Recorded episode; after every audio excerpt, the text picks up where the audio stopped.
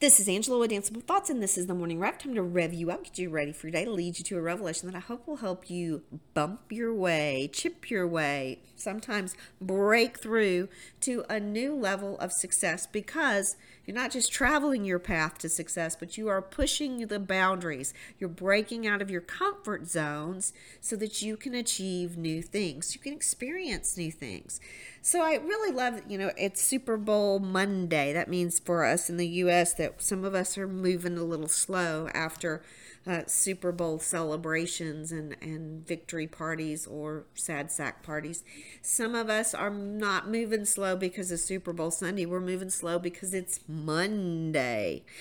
I want you to think about what is your comfort zone when it comes to interacting with people. And I'm going to be very specific, and this is going to feel very English teacher like, so forgive me for a moment. But what is your comfort zone in the way you communicate with folks?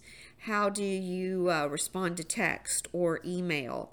Um, do you find that you have sort of a standard response to everything? Yeah, thank you, get back to you.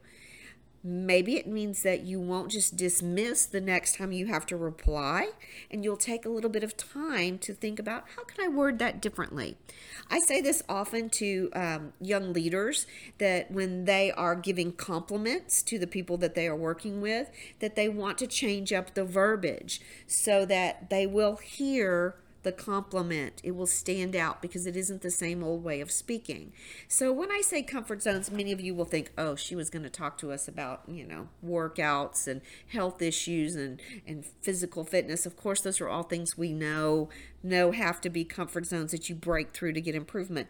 But your communication style and method also is a comfort zone that I encourage you to take a look at and see what you can do a little bit differently. So, comfort zones are not bad things, but they are something we want to always be examining and moving out of to a new and different plane of success.